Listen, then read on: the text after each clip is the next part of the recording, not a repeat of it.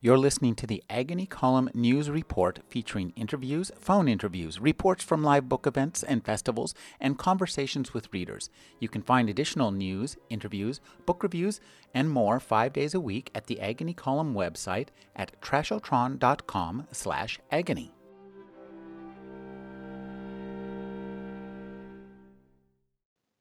There is a mysterious cycle in human events my parents' idol, Franklin Delano Roosevelt, proclaimed in the speech in which he also said that their generation had a rendezvous with destiny. The mystery that informed my own adult life revolves around a different rendezvous several decades after Roosevelt's speech. I was 16 and wide eyed, and there really was a moment when peace and love was not meant or taken ironically. In terms of mass popular American culture, that moment peaked in 1967. Where did it come from? Where did it go? The hippie movement that swept through the Western world was like a galloping horse in the wild. A few dozen people were able to ride it for a while, some even steering it for a brief period, but no one, no philosopher, no spiritual figure, no dope dealer, no songwriter or artist, and certainly no political leader ever controlled it. It was the original open source. From the influence of psychedelics to a widespread rebellious ethos that resisted any kind of authority within various countercultures, the era can only be understood through a collection of disparate, sometimes contradictory narratives. Danny Goldberg has been inside the music business since Jerry Wexler told him that there were no secrets in 1969. He was the president of Atlantic Records, Warner Brother Records, and Mercury Records. He currently runs Gold Village Entertainment. His books include Bumping into Geniuses, My Life Inside the Rock and Roll Business, and Dispatches from the Culture Wars How the Left Lost Teen Spirit. His new book is In Search of the Lost Chord, 1967, and the Hippie Idea. Thank you for joining me, Danny. Thank you so much, Rick, for talking to me the core of this book and the big idea of this book is contained in the title. And i think it's so interesting the i the phrase the hippie idea. Many people would think that to be an oxymoron yet you explain exactly what the hippie idea is. Not only that how it is the inception for most of the culture that we currently live under. And i think that's a really fascinating uh, uh, concept what led you to write this book as a memoir exploring the cultural concepts? Well, I don't really look at it as a memoir. I say it's 95% history, 5% memoir, but it's a subjective history. Uh, I graduated from high school in 1967, and I wanted to explore and research all the things that influenced me so much as a teenager that I wasn't quite old enough to be part of myself. But because it's subjective and because no two people experienced the 60s the same way. I, I wanted to frame it so that the reader would kind of know who whose eyes they're seeing this through. And and you know, I, I, I from time to time uh, bring in some people I went to high school with who who entered the culture in one way or another, and and and just to kind of uh, give a perspective because there were a zillion things going on, and my perspective is that of a straight white New Yorker. Uh, you know, kind of secular Jewish background. I focused mostly on New York, California, a little bit on London. Um, I, I, focused uh, particularly on the political protest movements, both the uh, in race relations, uh, the Black Power movement, Dr. King's nonviolent movement, the protest against the war in Vietnam, as well as the uh, introduction of psychedelics into the culture uh, on a mass scale. They'd been around for a while, but only became a mass, uh, massively available in 67, the beginnings of sort of the pop fascination with Eastern spirituality, which mostly happened because the Beatles were interested and they were the biggest stars in the world, and uh, and the explosion of the rock album business, which really happened that year as FM radio became a thing. It would play album cuts, and artists like the Beatles and the psychedelic, Jimi Hendrix and others started making albums as coherent, full statements, as opposed to just a collection of of, of, of hits. So that was sort of the the, the emotional context of it. And I realized that it was going to be the 50th anniversary of a lot of the things that I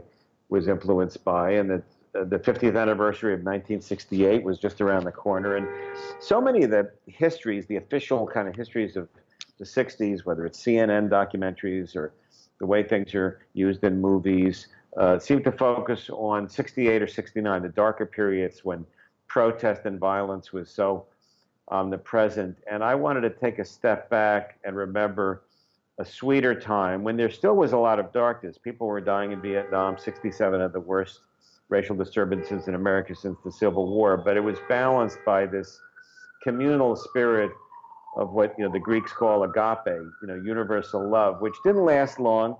The hippie symbols were drained of meaning almost immediately by commercialism and darkness and predators and pretenders. Uh, and that's why I kind of cooked up this phrase, the hippie idea, not to, to separate the essence of the feeling and the inspirational ideas from the external symbols, because the external symbols became a cartoon almost immediately. I think that the proportion and of personal anecdote to history, and as you mentioned, the history is the largest part of this book, is really nicely done. And you mentioned a word I think that's really important sweetness. This was a time uh, of sweetness, of positivism, uh, of a kind of uh, a feeling that is clearly absent in the current moment, yet also underlies most of I think our culture now, and and this idea of the hippie idea is, is really interesting because I think, as I say, most people might not have thought there was like a coherent philosophy, and to a certain extent, it wasn't coherent, but there certainly was a philosophy back there, wasn't there? Well, I think the philosophy was not new. I mean, it's, some of the basic values, you know, peace and love and compassion and caring about your neighbor and all that are, are present in all the great religious traditions. But the 1960s was a time when religious traditions didn't influence everybody in America. They, they, a, lot of us felt distant from whatever religion we were born into, and it, it, seemed more like a social tribal identity rather than a spiritual one. And the dominant ideology, I would dare say, religion of America then, and in some ways now, was materialism. And um, there was a sense of rebellion against defining life solely by how much money people made or what their public position was, what universities they went to, or what their grades were. And there was a questioning of the authority because the Vietnam War seemed so irrational to many of us. Of course, there were a lot of people that supported the Vietnam War. I don't pretend that the people of the counterculture uh, were the only people alive in 1967, nor were we a majority even then. But we made a big noise and left some footprints. And the footprints of that thing that inspired me, I think, still. I'm mixing my metaphors here, but they still they still reverberate uh, in some ways, more culturally than politically. You know, Peter Coyote, who was leading mind of the figures who were a very important influence in Haight Ashbury and in the counterculture, has said that that the counterculture won all the cultural battles and lost all the political battles. I think there's a little bit of extreme in that, but certainly the, the, there were no yoga places in the 60s. Now they're everywhere. There were no veggie burgers. Now they're everywhere.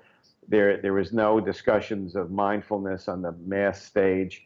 Um, those kind, you know, alternative medicine, those kind of and of course gay rights, feminism. Those ideas did take hold. The end of censorship in the arts uh, and the political battles dealing with the so-called mil- military-industrial complex, with greed, with disparity of income, uh, have mostly been been lost. But of course, the opposition on those issues is much better funded. So I, I don't hold it against political activists that, that that's what happened. I admire, in researching the book, I grew to admire the anti-war activists more than I thought I would, if, seeing the purity of a lot of their intent and the dilemmas and darknesses they were faced with. But there's no question that the cultural um, ideas uh, succeeded and the political struggles we're still struggling with.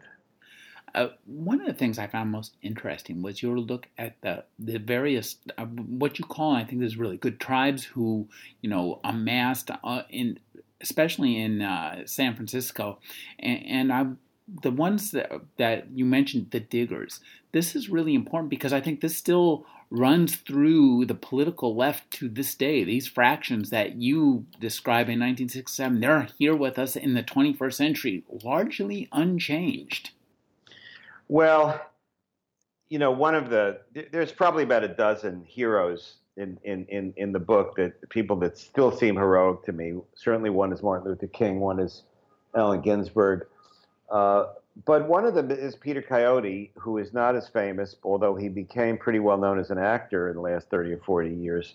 He was in E.T. and a lot of other movies, and you hear his great voice and voiceovers on Ken Burns documentaries. But in the uh, in the Haight-Ashbury period, the Diggers were a group of people who came from experimental theater, performance art, and and and had a radical anarchist view of society. They believed that everything should be free and the elimination of money, and they were fierce uh, moralizers criticizing people in the counterculture that they thought were selling out. I think in retrospect, they were too hard on some of the hippies and some of the radicals, but on the other hand, they did create kind of a conscience that, that had a, a much more positive influence than, than otherwise. And they did, on the ground, do a lot in Haight Ashbury that made it the phenomenon that it was in 66 and up to the beginning of 67 by having a free food kitchen, a free store, uh, staging a lot of the free concerts, and generally being kind of thought leaders in that community. And uh, what happened is that uh, there was divisions that you mentioned. The big division was between political radicals who felt that the struggle against the war in Vietnam and for economic justice was the real work of the counterculture and that uh, you know spirituality and psychedelics were pretty much a distraction from that, and rock and roll, unless you could use those things to organize this wider counterculture to support this political agenda, and the and the more psychedelic, spiritual leaning so-called hippies who felt that the inner you, you, you can't fix things externally until you fix things internally, and that uh, as one person said, it's no good to be for peace through clenched teeth. And uh, Dr. Dr. King, who, as far as we know, never took psychedelics, didn't seem to have needed them. He was he was a mystic uh, and saw the universe in in in, in a deep way, uh, certainly comparable to any of the uh, guru types that would come along and anybody who really is a spiritual person to me recognizes that Jesus and Krishna and Buddha are all sort of on the same team. They're not arguing up there in heaven. They're part of one truth. Uh, he also talked a lot about the need to transform inwardly in order to be effective in transforming things outwardly. But on the ground, there were people who, when they woke up in the morning, identified themselves as activists and protesters, and others who didn't.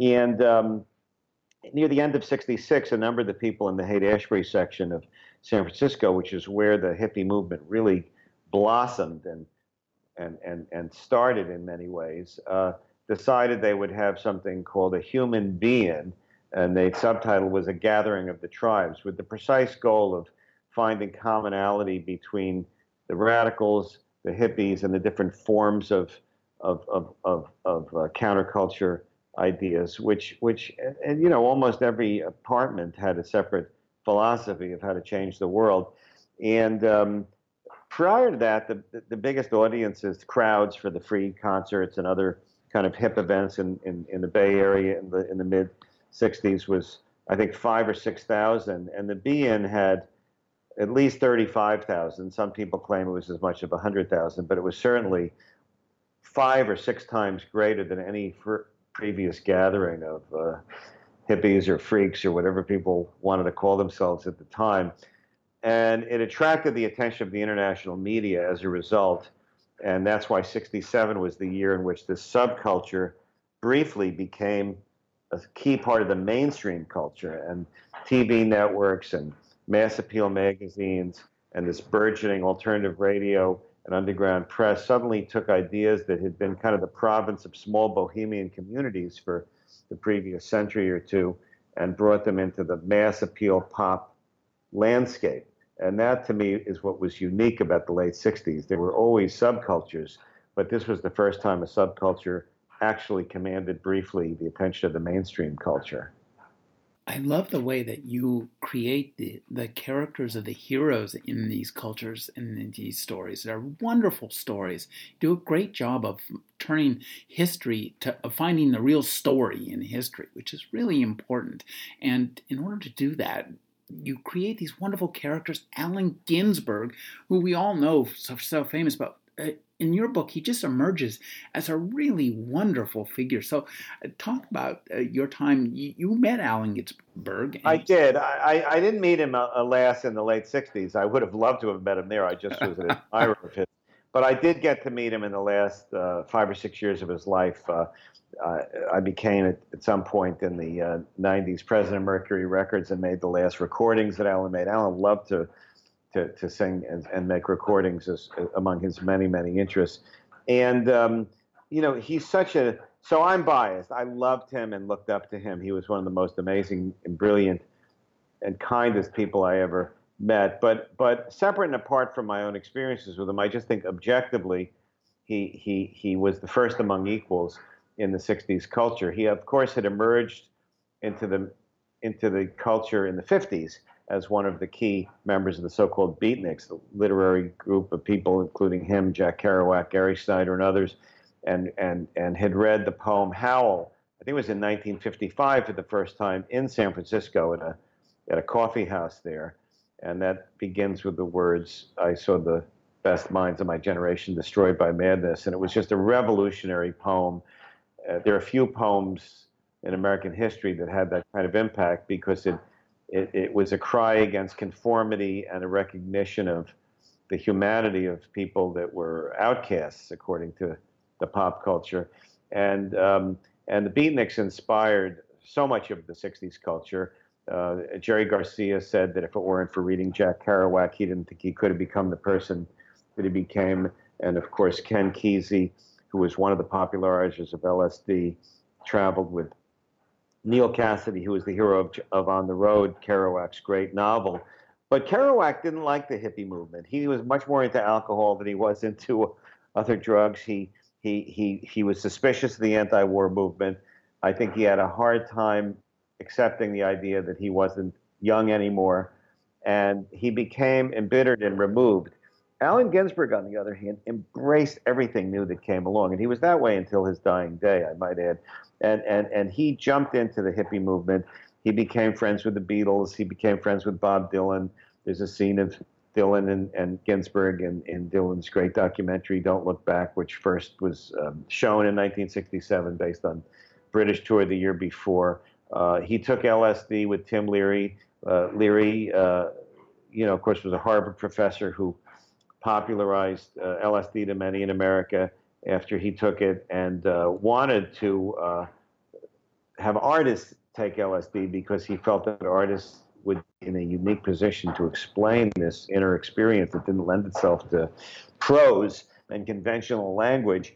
And uh, Ginsberg loved it and turned on many other artists, uh, including uh, jazz players like Dizzy Gillespie and, and Kerouac.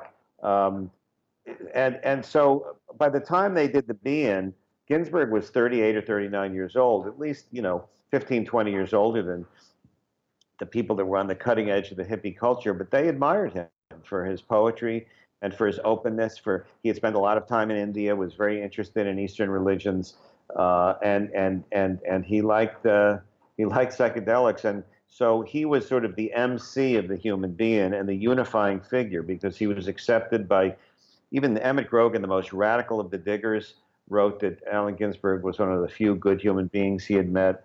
Uh, he was accepted among the radicals who were against the war, and uh, he himself uh, withheld payment of some of his taxes because he didn't want his tax money used uh, for the war in Vietnam. And he wrote poems about the war, and he was also deeply committed to the idea of an inner inner life and of redefining what it was to be a human being. So, so to me, he's one of the really central and one of the very few unifying figures in a counterculture that was, as you said, quite fragmented.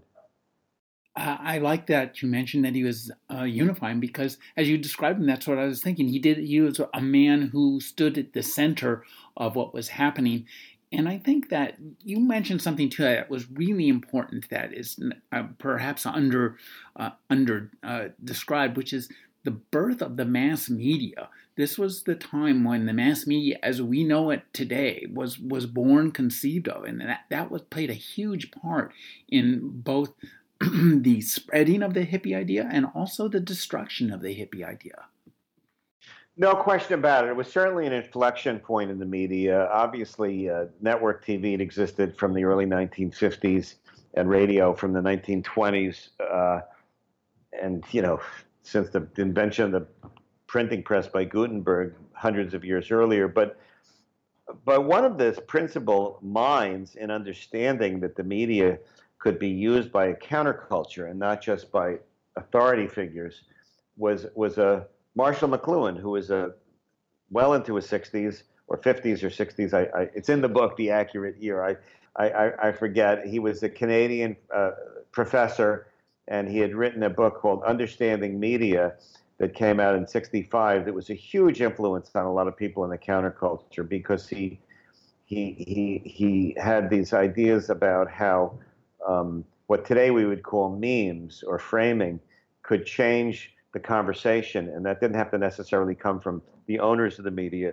It could come from people who were adept at capturing the attention of the media, and of course, the commercial media relied then as now on advertising, and uh, they wanted young people because young people that's when brand preferences are created, and there was this gigantic generation called the baby boom generation. It was the largest American generation since the current millennial generation, far bigger than the one that came before it. And so they were manipulable uh, by people like Tim Leary and Abbie Hoffman and some of the San Francisco rock bands.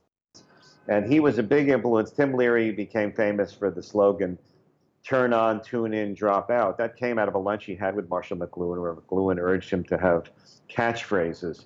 And the, the uh, two uh, influential members of the anti-war movement who also dabbled in the hippie world. Abbie Hoffman and Jerry Rubin were both um, followers of McLuhan, and so was uh, uh, so was um, uh, uh, John Lennon, who was a friend of McLuhan. But it wasn't only the McLuhan-esque concept that changed the media; it was technology. FM radio. Um, became a huge connector of millions and millions of people in North America because the FCC uh, passed a law, uh, made a new ruling that, that they couldn't, that radio station owners couldn't just duplicate AM programming on the FM band. And FM, which had been the province of foreign language programming and occasionally classical music, starting in San Francisco, became a place where albums could be heard and not just singles. So if you were a Doors fan, on the top 40 radio, you could only hear their hit Light My Fire, but on KMPX, which was the first of what was called underground radio stations in San Francisco, and it started, of course, in San Francisco, inspired by the Haight-Ashbury scene, they'd play the 10 minute song, The End. And uh, similar with Dylan, instead of only hearing his single, uh, like a Rolling Stone, you could hear Desolation Row and Queen Jane, you know, and, and, uh, all the you know many other many other album songs that that made people more people more deeply connected to artists, therefore to each other by sharing this taste, and it became kind of a tribal switchboard where the, the quickly uh, it, it tremendously accelerated connectivity among younger people, and weirdly enough, the development of the mimeograph machine was a big deal. It was it was uh, for a couple of thousand for a couple of thousand dollars. You know, it used to be that you had to be a wealthy uh, person to pr- to have any kind of a magazine because printing costs were so high.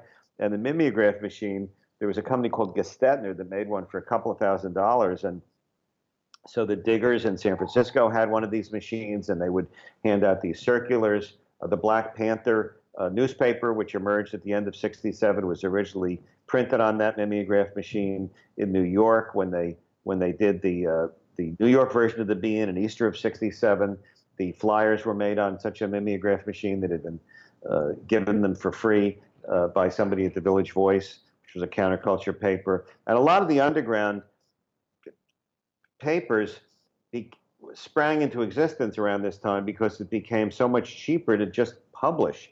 And so there were this alternative media that, that, that was pushing the mass media uh, because the mass media needed those advertisers. Uh, and then there was a final weird fact that people who study the 60s are aware of, which is that the two biggest magazines in America were Time and Life, both owned by a man named Henry Luce, one of the great media barons in American history. And in that era, there was no internet, there were no blogs. I mean, magazines had enormous power, and none of them had more power than Time in Life. And it so happened, and Henry Luce was was not a liberal. He was a Cold Warrior. He was for the war in Vietnam. His wife Clare Boothe Luce had been an ambassador and a congresswoman, a Republican. But they somehow or other, in the early experiments with LSD, that actually the CIA did, thinking that the psychedelic might be a mind control drug, uh, was made available to some elites. And the Luces took LSD in the late 1950s, and Time and Life gave extremely favorable coverage to psychedelics uh, well into the 70s. And this, this uh, gave a legitimacy to it and took it out of kind of the criminal category uh, for a lot of people. Uh, in fact, Tim Leary first found out about psychedelics by reading an article about so-called magic mushrooms in Life magazine, and then he went to Mexico and took them. They included the, those mushrooms had the psychedelic psilocybin. So the the uh, the media uh, was this huge multiplier of a lot of these ideas, and as you said, it also uh, was a corrupter. Firstly, because there was a dumbing down in, in the mass media that kind of cartoonized some of the hip culture Secondly, because things that were kind of private tribal signals between people became uh, so well known that uh, whether it was an FBI agent or a rapist, they could kind of use hip language and and and, and clothing, and therefore uh, eliminate the, the the deeper meaning of what those things first were. And also because by creating kind of a sense of celebrity for some of the people that I write about, some of them just got distorted by that. It was a culture that was suspicious of leaders and so could turn on these people. Uh, and it was also the reality is that fame is a drug, and, and, and some people didn't handle it so well. And this particularly affected some of the musicians who went from playing free shows to their extended family and friends to being, uh, you know, international uh, rock stars. And uh, many of them didn't handle it so well. So the media, exactly as you said, both exploded and created this apex of the hippie idea and almost immediately then was part of its destruction. Uh, but there was a brief period before it was destroyed when it was quite amazing to have uh, some of these uh, metaphysical ideas part of pop conversation. You mentioned Timothy Leary. I can't leave this conversation without mentioning the title of this book and the most famous song in many ways by the Moody Blues, which uh, mentions Timothy Leary. So, talk about um, choosing the title for this book, the import of Leary, and also the import of the Moody Blues. Well, to be candid, I took I picked the title because I just thought it was a great title. You know, mm-hmm. uh, I just uh, I originally had a working title uh, called "It Was 50 Years Ago Today," which was a riff based on the Sergeant, the, the first song on the Beatles' Sergeant Pepper's Lonely Hearts Club album. It was 20 years ago today. Sergeant Pepper taught the band to play, and when I mentioned it to people, I found that anybody under 40 just didn't know what the reference was, and so the joke was lost on them. And that really alarmed me. And I, I, I although I, I recognize this book is mostly for people of my own generation, I don't want it to be inaccessible to other people. So I was trying to think of another title, and you know, I know song titles can provide uh, poet poetry, and uh, they're not copyrightable, so you can take a song title. And I, I just was looking through songs of the '60s, and I came across this and knew immediately that the title itself summed up what I was trying to get at at the book, which which was to me there was a particular combination of things, the conceit of the title being notes that, that existed for a period of time and created this larger feeling, the whole being greater than some of its parts, what I call the lost chord. And lost because by 1968 there were the assassinations, there was heroin and speed in hip neighborhoods, uh, you know, and, and, and, and the balance of these energies had changed. Um, in terms of the Moody Blues in particular, there's no question that they were a pop band originally, kind of a latecomer in the so-called British invasion, and they had a song called "Go Now." And somewhere along the line, the members clearly took psychedelics and made a series of albums that were really uh, head trip records, inspired by Sgt. Pepper's, maybe, but having their very own world that they created. And I think they're somewhat underrated. Uh, you know, uh, just the way rock history has been told, and I was happy to acknowledge them. And it, it turns out that that on um, on that album uh, that I think actually came out in 1968, but uh, they had a song called "Legend of the Mind," which was about Tim Leary, and it has the line in it, "Timothy Leary's dead," and what it meant was that his ego was dead, and now the new Tim Leary was there. It was a direct homage to Tim. So I thought that uh, that it, you know it had a multiple purposes as a title, but truthfully, I just liked the title. That was the main reason I used it. Uh, you know, uh, you mentioned too about the the explosion in rock and how important music became because music heretofore, which had just been something, uh, uh, some kind of entertainment, was transformed and largely maybe in 1967 from uh, something that you listen to that's fun to your choice in music also became a reflection of your political, your cultural, your moral uh, center. Yeah, I, I know when you went to someone's apartment or home, the first thing you do is look at their record collection and give you a pretty good idea of how much you had in common with them. Uh, the the um, there was always serious music, classical music, folk, and jazz were for more generally speaking considered kind of more intellectual, serious people. And then rock and roll was kind of pop and mostly about uh, romance, dating, and dancing. And and the big transformative, and, and, it was sort of Dylan and the Beatles kind of merged these two things. Uh, Dylan, by going electric, took folk poetry into rock and roll, and the Beatles clearly paid attention to Dylan, and and almost immediately the sophistication of their lyrics, starting the album Rubber Soul, uh, became much deeper. And then there was, like I said, this this new media that allowed people to process albums. Stereo, which when it first was invented was just for wealthy people, the price had dropped enough where there were these portable stereos, record players that seemed to be in every college dorm room, and uh, headphones, which used to only be used in studios by engineers, suddenly were a mass appeal item. Um, so, so uh, the arc of creativity was such that 1967 was the day, the year of the debut albums of Jimi Hendrix, Janis Joplin, The Grateful Dead, The Doors, Pink Floyd, The Velvet Underground, and Sly and the Family Stone. All of them making their debut album that same year, and all of them, of course, we still talk about their music today. Uh, and and you hear that music today in movies and and uh, you know on Spotify playlists and and, and things like that. And it was the year that the Beatles arguably peaked with Sgt. Pepper's Lonely Hearts Club Band, their biggest record, and separately from that, the song "All You Need Is Love," which was the first satellite television broadcast ever. They debuted that, and I think a billion people saw it, or something like that. And there were some other songs that are iconic songs that happened to come out the same year: "Whiter Shade of Pale" by Procol Harum, "Happy Together" by the Turtles, "Get Together" by the Youngblood. So uh, every year has great music. I have two kids in their 20s, and they are just as emotionally connected to music as I was at that age. I don't think God turns off the faucet, but there was a confluence of events between the war in Vietnam, the prevalence of psychedelics, the changes in technology, the size of the baby boom generation that made 1967 a uniquely uh, influential year in terms of music.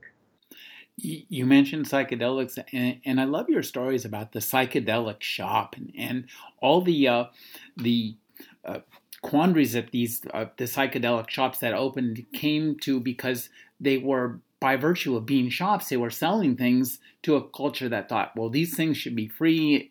There was a lot of really interesting um, cultural back and forth over the psychedelics and the psychedelic shop. I thought. Well, there's no question in Haight Ashbury in particular. And you got to remember, this is a small neighborhood, and there was only a few thousand people really that were part of that community that ended up becoming so iconic and created what 50 years later people call the summer of love. You know, and and there was a lot of tension between the diggers who really had this ex, you know, extreme opinion that everything should be free. And, and in fairness to reality, I don't think they ever had a theory of how to actually implement that. It's one thing to have, you can do it in a micro situation, which they did admirably by getting cast off food from soup kitchens and making digger stew and feeding several hundred people a week and a store where people give things and then they're given away. But to, to, to, to uh, create that on a unified national scale is something that no one's ever been able to do so far. And um, and uh, meanwhile, people have to survive, and money is part of how they do it. And the question is, then, are you acting in an ethical or an unethical way? As far as I'm concerned about about money, but they were very hard on the Haight Street merchants, some of whom were very sincere. The psychedelic store was run by two brothers whose last name was Thelin, uh, uh, you know, uh, again, I'm forgetting their first names right now, and they were completely sincere. In fact, they closed by the end of '67 because they felt the scene had moved on, and one of the guys became a, I think, a fireman and just lived in the country and you know did not try to become a big businessman. And at the same time, '67 was the year that Rolling Stone magazine was created and built uh, a fortune for Jan Wenner worth tens, maybe hundreds of millions of dollars. But on the other hand, I still think Rolling Stone's quite a good magazine. And uh, similarly, some of the musicians uh, became wealthy, some of them didn't. Some of them became drug addicts, some of them didn't. Money uh, and fame were uh, certainly very capable of corrupting people, and yet these are issues that uh, human beings just have to balance and, and, and go through. But within the Haight Ashbury microcosm, there was a lot of tension between the so-called Haight Street merchants and the and the diggers and some of the other hippies on the balance of things. And uh, those arguments continued for the life of Haight Ashbury, and those were some some of the tribes that had to temporarily be brought together.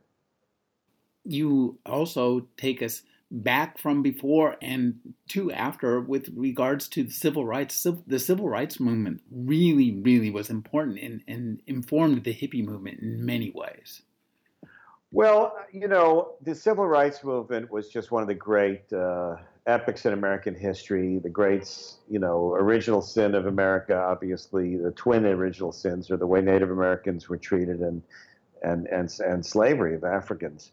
And um, uh, you know, uh, 90 years after the Civil War, uh, there was still legal segregation in most of the South, and uh, the post-war, you know, uh, African Americans back from World War II just were not in the mood to take it anymore, and uh, and and some whites who had dedicated themselves to a war against a racist and fascist Nazi regime were more critical of racism, and the circumstances were such that uh, the Supreme Court uh, made uh, legal segregation in public schools uh, illegal. The Brown v. Board of Education case at almost exactly the same time that a young minister in Montgomery named Martin Luther King, who was still in his 20s, led the Montgomery bus boycott and ended segregation on buses and kind of launched what became known as the civil rights movement, where dozens of different groups worked on these issues of racism and segregation in different ways. They weren't all followers of Dr. King, but uh, he was certainly, to me, the greatest of the leaders. And um, obviously, Malcolm X emerged uh, in the early 60s uh, with a different philosophy, uh, more black nationalism, and he was a dedicated uh, Muslim, and he did not believe in nonviolence, and he was also very inspirational. So by 67, you've got a very complicated and intense energy in the American black community, uh, and and uh, white liberals and white hippies were all uh, influenced by this. The, the courage of the civil rights movement, the moral example they set, the gross immorality of all forms of segregation, in terms, in, including ones that affected economics, were horrible. Uh, at the same time, the the um, inspiration of black music permeated rock and roll. Rock and roll, arguably, you know, was uh, more influenced by black music than any other uh, source, and the Beatles and Rolling Stones and Bob Dylan all began their careers uh, in part by covering songs of black songwriters, and um, and you had a lot of very intense characters uh, on the on the public stage. Uh, Dr. King, I still put it number one, and it was the last full year of his life. He was far more radical on economics and on the war than is often remembered. It was the year he came out against the war in Vietnam and uh, alienated the mainstream civil rights groups who thought that he was uh, going to hurt them and black-white relations. And he felt, as a pacifist, he had no moral choice. At the same time, um, a man named Stokely Carmichael became the head of the Student Nonviolent Coordinating Committee, and uh, which had been a, on the cutting edge of a lot of voting rights uh, uh, actions in the South. And Carmichael did not particularly believe in nonviolence. He he coined the phrase "Black Power" and was was sort of a, a to the left of and a more radical voice on the public stage than Dr. King was. They had a complicated relationship. Uh, Carmichael uh, publicly uh, kind of ridiculed King at times, but also admired him. And when King made his first speech against the war, Carmichael was sitting in the front pew. Uh, but 67 is also the year where uh, Muhammad Ali, who had been a heavyweight champion since 64, uh, refused to be inducted and was convicted of draft evasion and stripped of his heavyweight title. Uh, he was the, at that time the most famous person to be against the war in Vietnam, and it was also the time of um, of, uh, of, race riots in many many American cities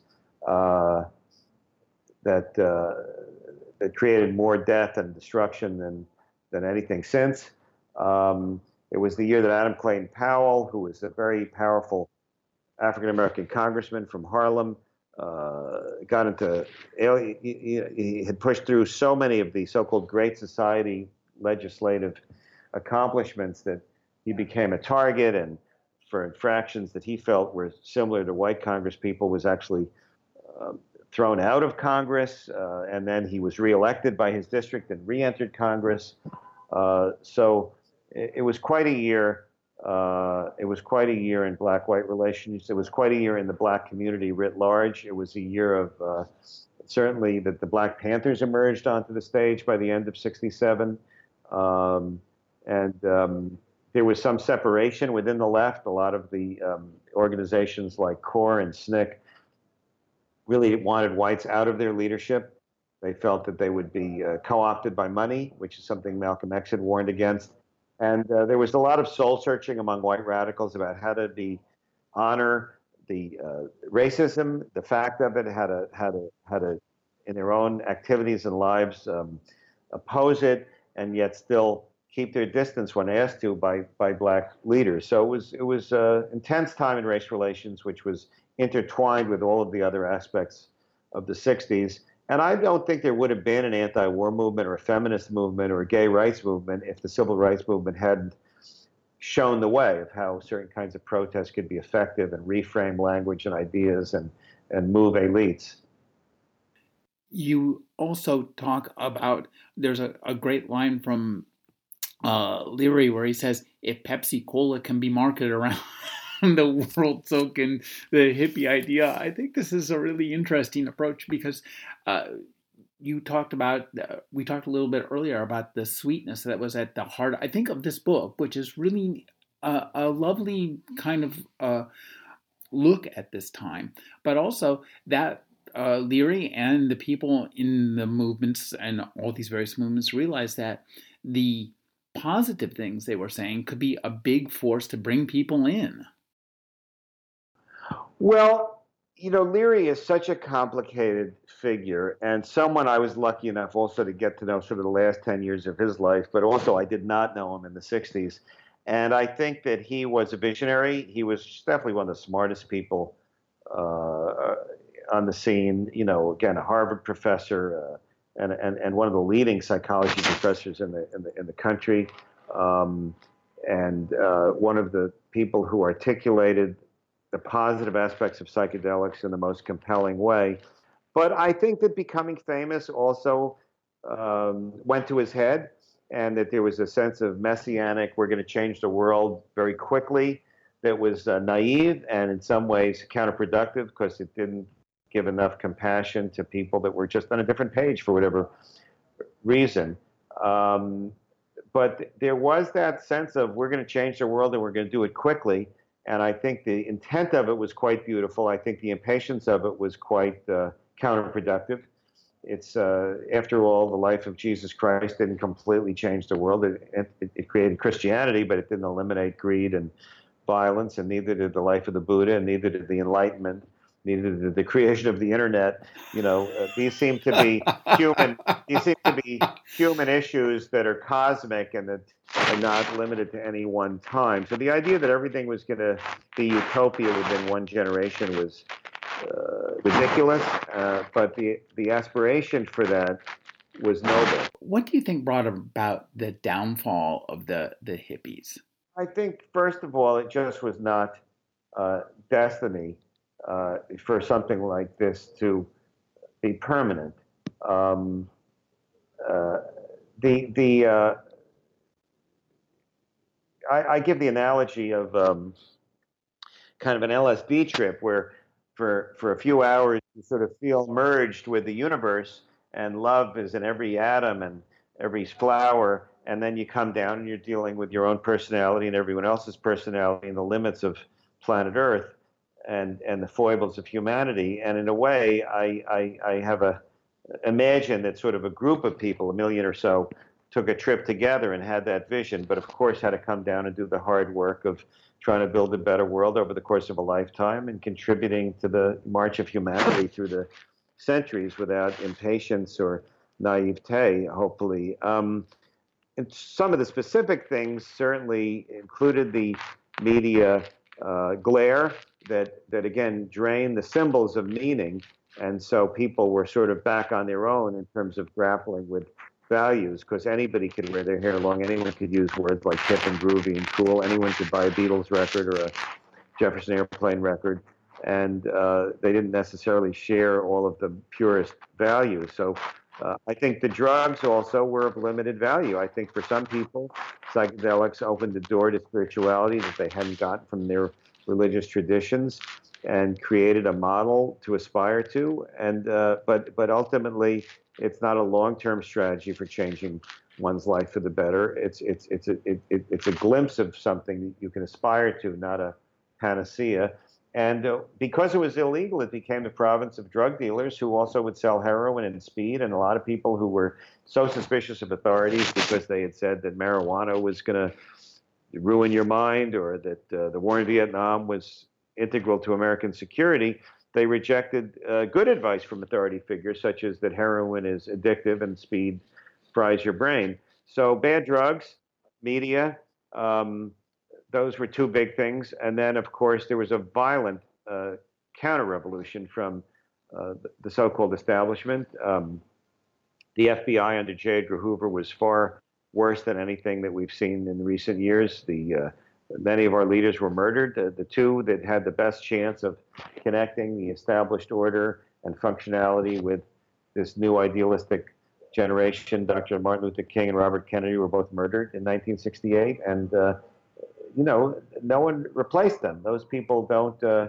don't uh, come along uh, very often, and um, uh, so so this is just one of those things that wasn't destined to last except as an inspiration. In San Francisco, uh, uh, the, the, the, the, diggers and the people that published the San Francisco Oracle and the people that had the psychedelic job knew this very early on, and they actually had a ceremony in October of '67 called the Death of Hippie, where they where they um, you know created the circular explaining how media had kind of drained it of meaning and marched through San Francisco with a coffin. Uh, and uh, so so they knew that this was was that, that, that the external picture of it had, was dead by the end of 67 although the inner feelings and the music and the, the struggle against the war and, and the struggle for uh, particularly sexual liberation um, would continue for many years and reverberate into the 70s. But, but the, the purity of the hippie, uh, hippie, uh, hippie was a cartoon word by the end of 68. Uh, hip language was the fodder of sitcoms by the end of 68. Uh, the, the, the external symbols just couldn't continue to have meaning once they intersected with the mass media and with darkness in the world. But, but the memory of it informed a lot of things. I think that all of the research I did about the beginnings of the internet were that almost all of the internet pioneers, certainly including Steve Jobs, were deeply influenced by hippie culture where uh, uh, Jobs uh, took LSD and said that he had a hard time trusting people who hadn't taken it. He went to India to meet Nim Baba, who was the guru of Richard Alpert, who then renamed him Ram Dass, and uh, members, uh, you, you know, many people involved in, in that first wave of the internet who created the idea of open source uh, were directly, first of all, they were in Northern California and were influenced by that culture. And the whole New Age movement, you know, epitomized on the pop screen by people like Deepak Chopra, Oprah Winfrey, all was directly influenced by the uh, Maharishi and the Hare Krishna movement and and the uh, poets uh, and songwriters of the 60s.